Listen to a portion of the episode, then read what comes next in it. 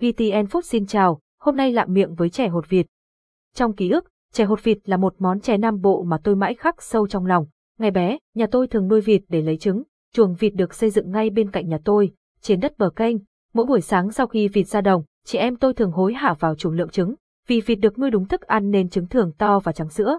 Mỗi buổi sáng, chúng tôi thu được hơn trăm quả trứng, và mẹ lại cho chúng tôi vài quả để nấu chè hột vịt, một món ăn đầy thú vị. Chè hột vịt lộn, một món ăn ngon và độc đáo trong ký ức của tôi. Chè hột vịt là món chè Nam Bộ ngon và độc đáo nhất. Chè hột vịt được nấu với đậu xanh và nước cốt dừa, tạo nên hương vị thơm ngon đặc trưng.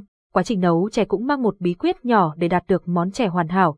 Cách nấu chè hột vịt thơm ngon đầu tiên, chuẩn bị nước cốt dừa từ dừa khô. Dừa được nạo nhỏ và đổ một chén nước lạnh vào để vắt ra nước cốt thứ nhất. Nước cốt dừa này được để dành và sử dụng khi nấu chè gần xong. Phần dừa còn lại được trộn với nhiều nước để vắt ra nước cốt thứ hai và thứ ba, sau đó bã dừa được bỏ đi, nước cốt dừa được cho vào nồi và đun sôi trên lửa.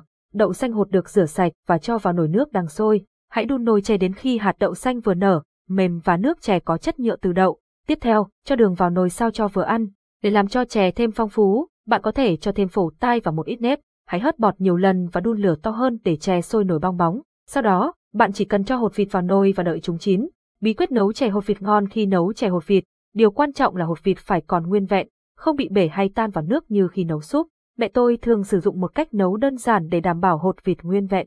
Bằng cách cầm một quả hột vịt, mẹ tôi dùng một muỗng cà phê để gõ vào đầu trứng một chút, sau đó bóc vỏ và từ từ chút hột vịt vào nồi. Chờ đến khi hột vịt đã chín và đường thích hợp, bạn có thể khuấy nhẹ để đều và ăn thưởng thức. Thưởng thức chè hột vịt chè hột vịt ngon nhất khi được ăn nóng. Hương vị béo ngậy từ nước dừa, mùi thơm mát từ đậu xanh cùng vị trứng vịt tạo nên một trải nghiệm thú vị cho vị giác của bạn. Ngày nay, một số người thường cho thêm phổ tai và nếp để tăng thêm sự hấp dẫn cho chén chè.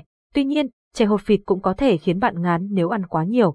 Vì vậy, mẹ tôi thường tính toán cẩn thận và chỉ nấu một quả trứng vịt cho mỗi người, để vừa đủ thưởng thức và mong đợi nồi chè lần sau. Bài và ảnh Hà Linh chè hột vịt lộn ngon lạ miệng cảm ơn và hẹn gặp lại.